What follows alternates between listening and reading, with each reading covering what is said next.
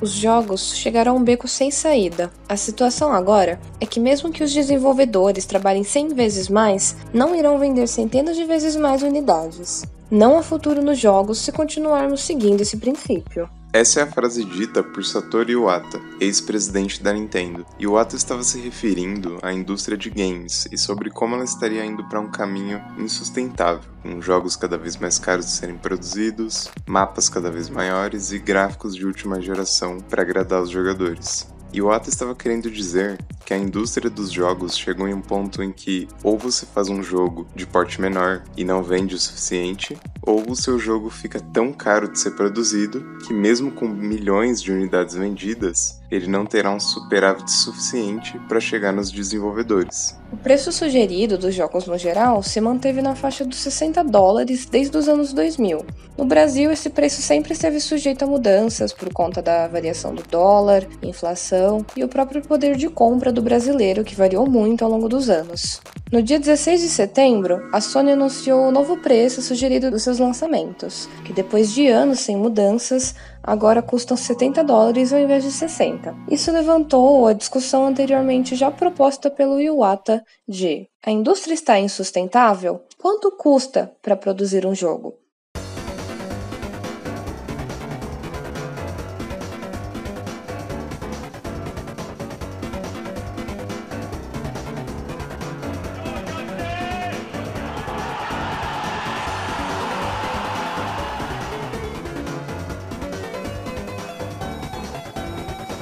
Faker, maybe it's trouble your death mark.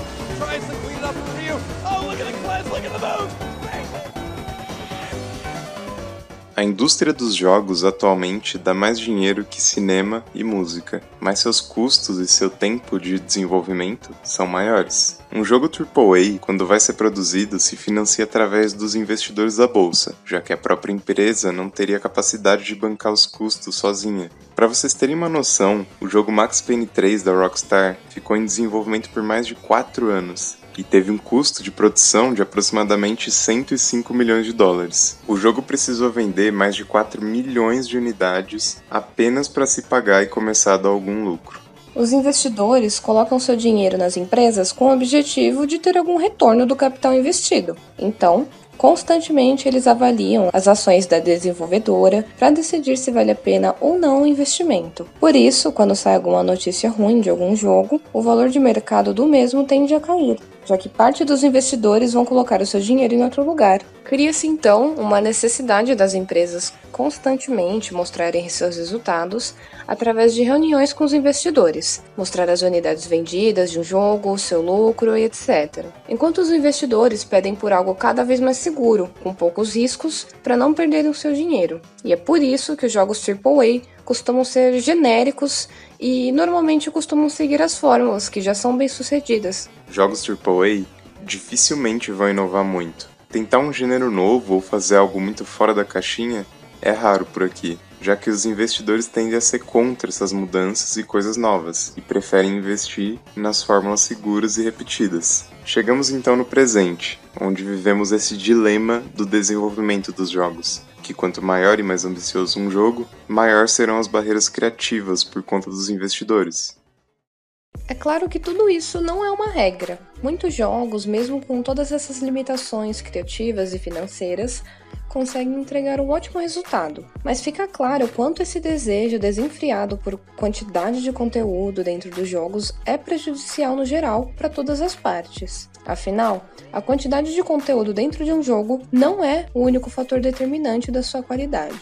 Hoje em dia, muitos jogos saem com infinidade de conteúdo, mas não conseguem atingir uma quantidade boa de jogadores. É por isso que eu acho importante falar sobre os indies, já que o indie ele é um, basicamente um ponto fora da curva nisso tudo que a gente está falando. Por conta dele não ter necessariamente uma publisher, por conta dele não ter que responder a investidores, ele acaba sendo livre, né? Ele não tem toda essa barreira criativa e ele também não tem custos tão altos, já que geralmente o objetivo do indie não é ter muito conteúdo, em sim ter uma experiência inovadora, né? Dificilmente você vai ver um indie apostando em um mapa gigantesco assim.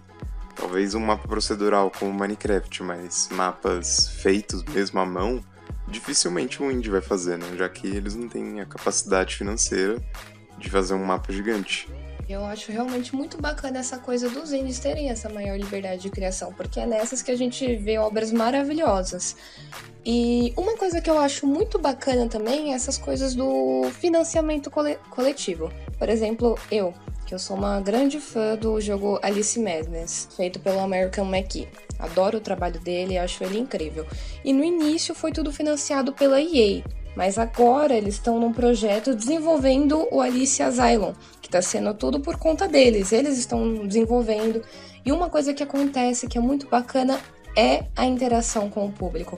Eles estão mudando o design da Alice conforme a galera vai comentando. Eu falo, ah, eu acho que já que o foco é ela ser um pouco mais criança, que é no caso desse jogo, ela ser uma, mais criancinha, é, diminui um pouco a testa, é, deixa o queixo de tal jeito, aí no, na Tem próxima. essa interação, né, com os é, dois. então, aí na próxima live já fala, ó.